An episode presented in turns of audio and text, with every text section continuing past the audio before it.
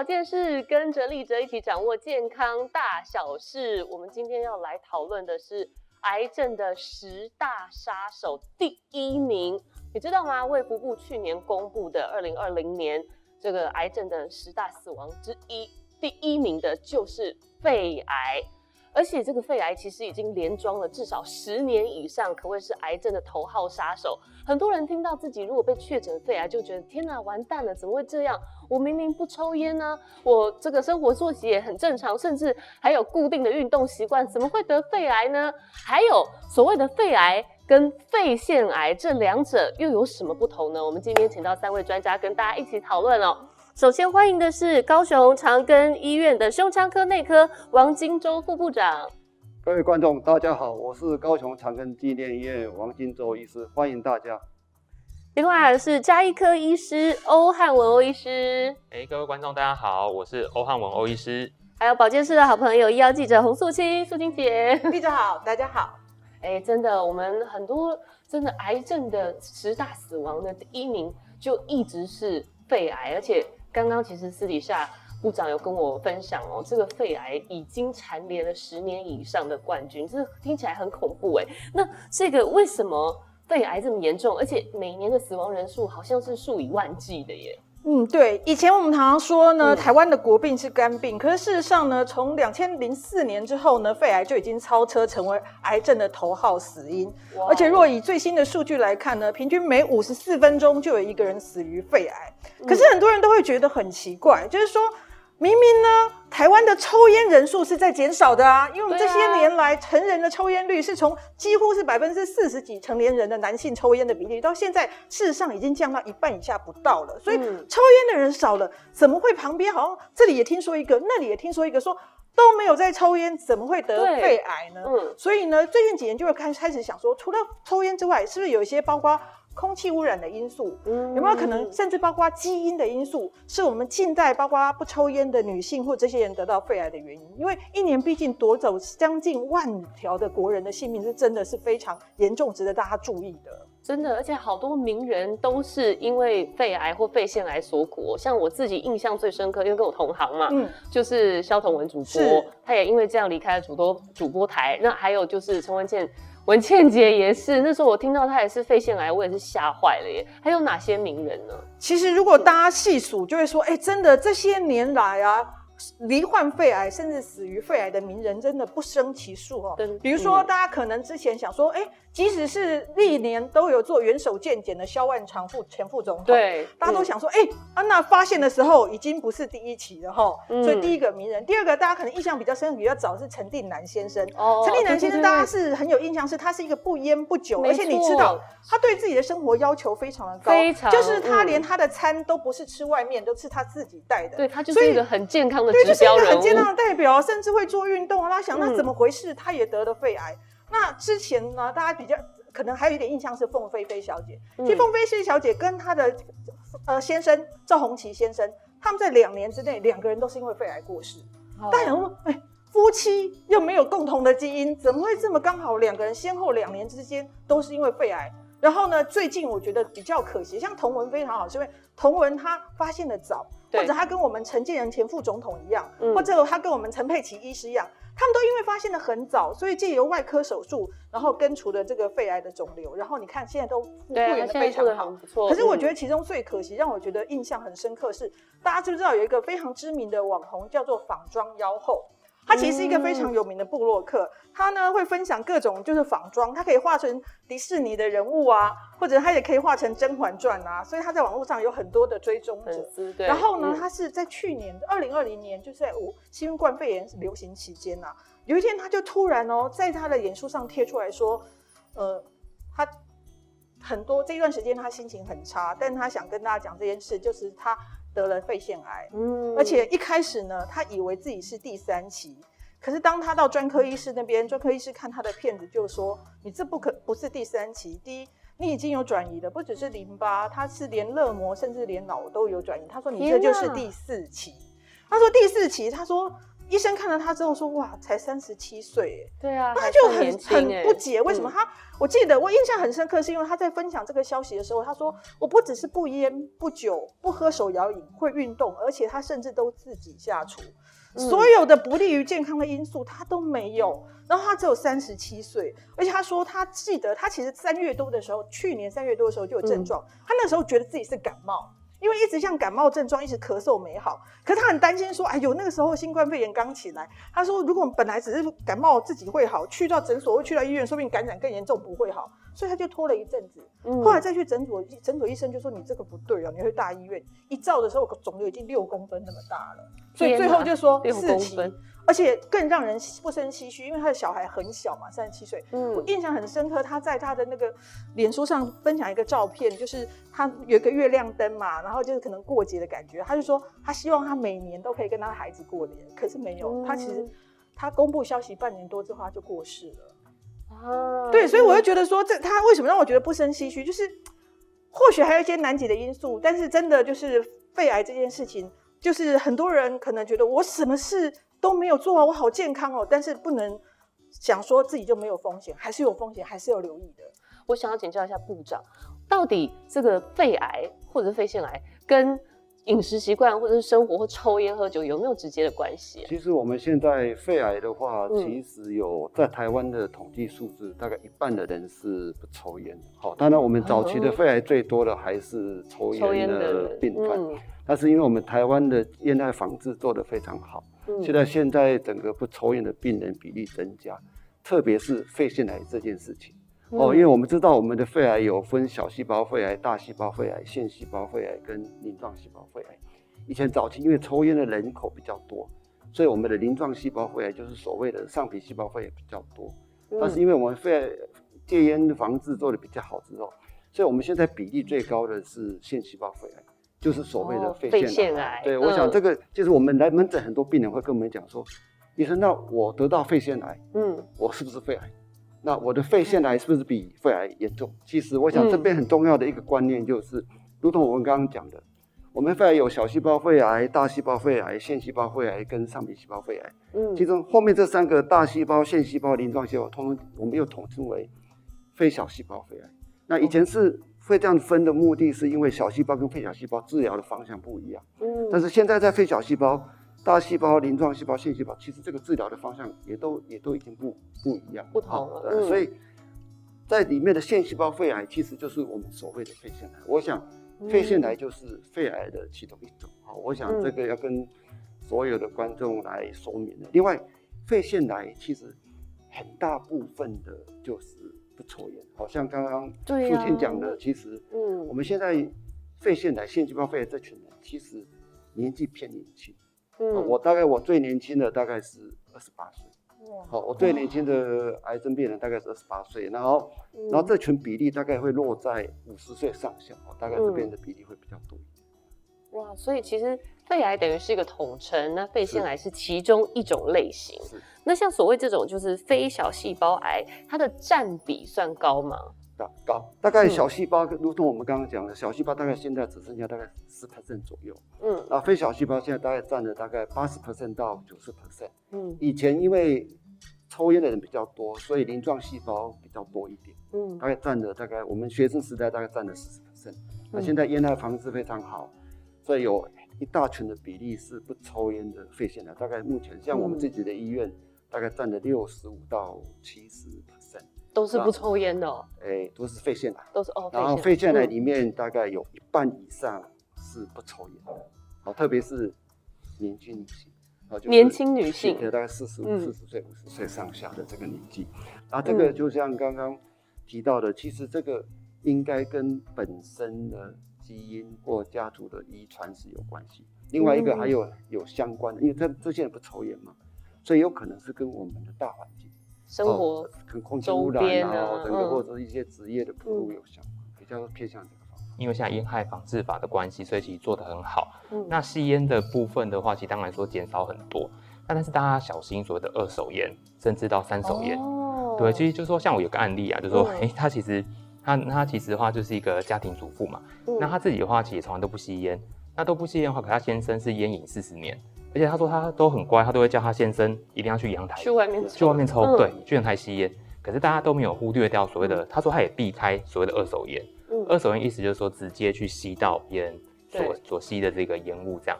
那所谓三手烟，其实就是说它会残留在我们身上，比如残留在衣服啦，或残留在家里的家具啊，嗯、或者是等等之类的。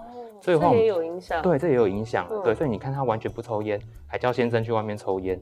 那结果他自己还是确诊了一个肺腺癌。等一下，他先生四十年的 烟瘾，他先生有事。你看先生完全没事情，为什么？你看多冤枉。对，所以因为抽烟的病人，嗯，当然我们早期是抽烟的病人得到肺癌的比较多，哦，但是我们抽烟的病人大概是十五 percent 的人会得到肺癌，特别是小细胞肺癌跟鳞状细胞肺癌。嗯，但是因为，但是我们会大家会。觉得说，那只有十五%，没有十五%，其实非常高。对啊，哦、嗯。然后，但是这个中间牵扯到的是，应该是他身上有一个自抽烟的肺癌基因，但是只是我们现在的医学上面还需要一点时间来研究说这些致肺癌的抽烟的基因是哪些东西，所以我们才能够把那八十五 percent 跟那十五 percent 把它区隔出来。哦，哎，所以我们可以说是就是吸二手烟甚至三手烟的危险性、嗯。跟抽烟是一样高的嘛？可以对，可以说是一样高的。哦、那我觉得更重要的是，大家都会忽略到一点，就是炒菜的油烟。因为像我有个案例也是这样，他就是好啦，尽心尽力为家里，他都等于说生了小孩之后，结了婚之后，都待在家里全职家庭主妇三十年。嗯、那尽心尽力为家里，每天都要下厨煮早早饭、午饭、晚餐，那全部都煮。嗯、那当然的话，他说他抽油烟机也有开啊，等等。那但是他最后他还是确诊所谓的肺腺癌。对，所以其实就觉得厨房油烟这件事情也是需要值得注意的，因为这是因为我们东西方文化的差异啦。因为可能西方大部分都是等于说，哎，就是凉拌啊等等之类的。嗯、那我们东方可能会用啊什么的，东方都喜欢吃热热炒，热炒。对，没错。对，嗯、所以这一块我觉得是要特别值得注意的。哎，那其实还有一个大家没有办法避免的，真的就是空气污染。是。我们常常听到什么 PM 二点五等等的，这些到底是什么样的概念？为什么这也是会造成我们肺癌的呃起因之一？嗯，OK，所以这个 PM 二点五其实它是一个非常细小的一个、嗯、那个悬浮微粒。对，那它呢，它可能就会透过我们的呼吸，那进到我们的肺部，所谓的肺泡。嗯、那这个肺泡呢，它就透过我们的微血管啊散散发到全身去。嗯、那既然它走血管这条路的话，它可能所以第一个除了对我们肺部产生一些直接伤害之外的话，也有可能会到心脏。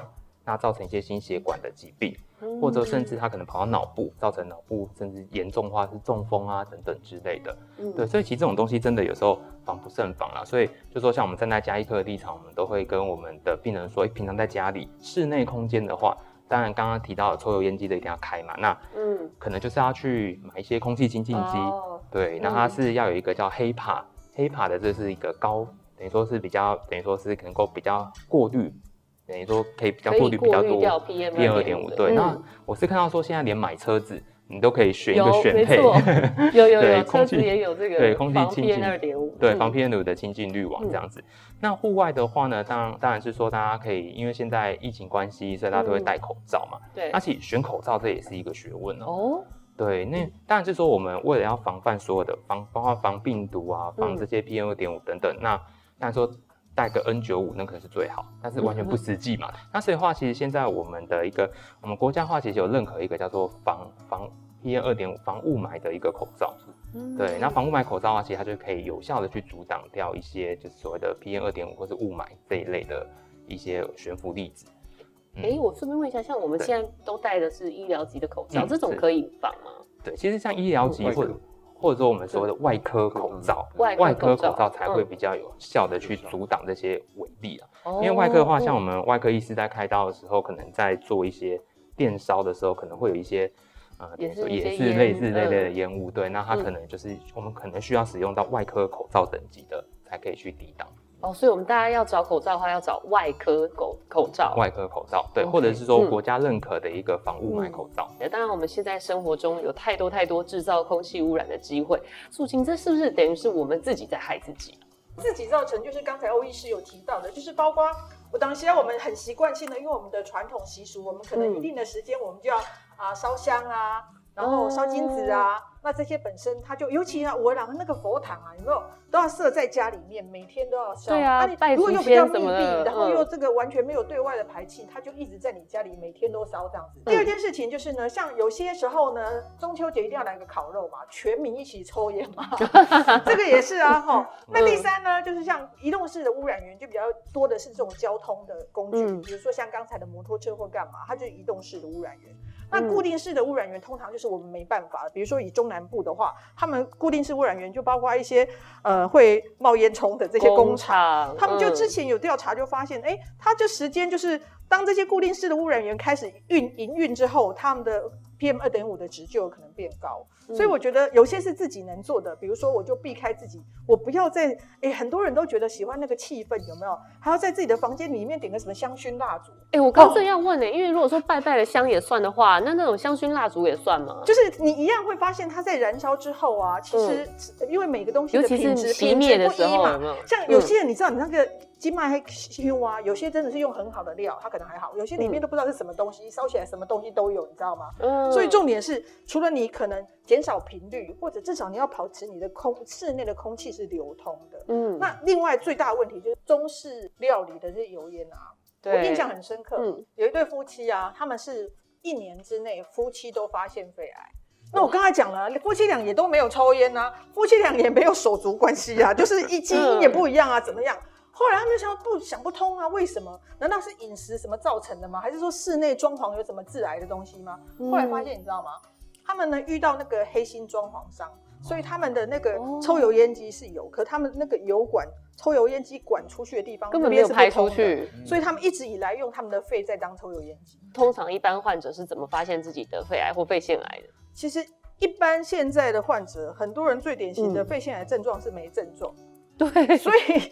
那个太太其实是后来自己再去检查才看到的，她根本就没有症状，oh, 所以先生是有症状的。嗯、可是我觉得很多症状都是你想不到的。我以以凤飞飞为例好了，嗯，凤飞飞的例子跟我另外一个朋友很像。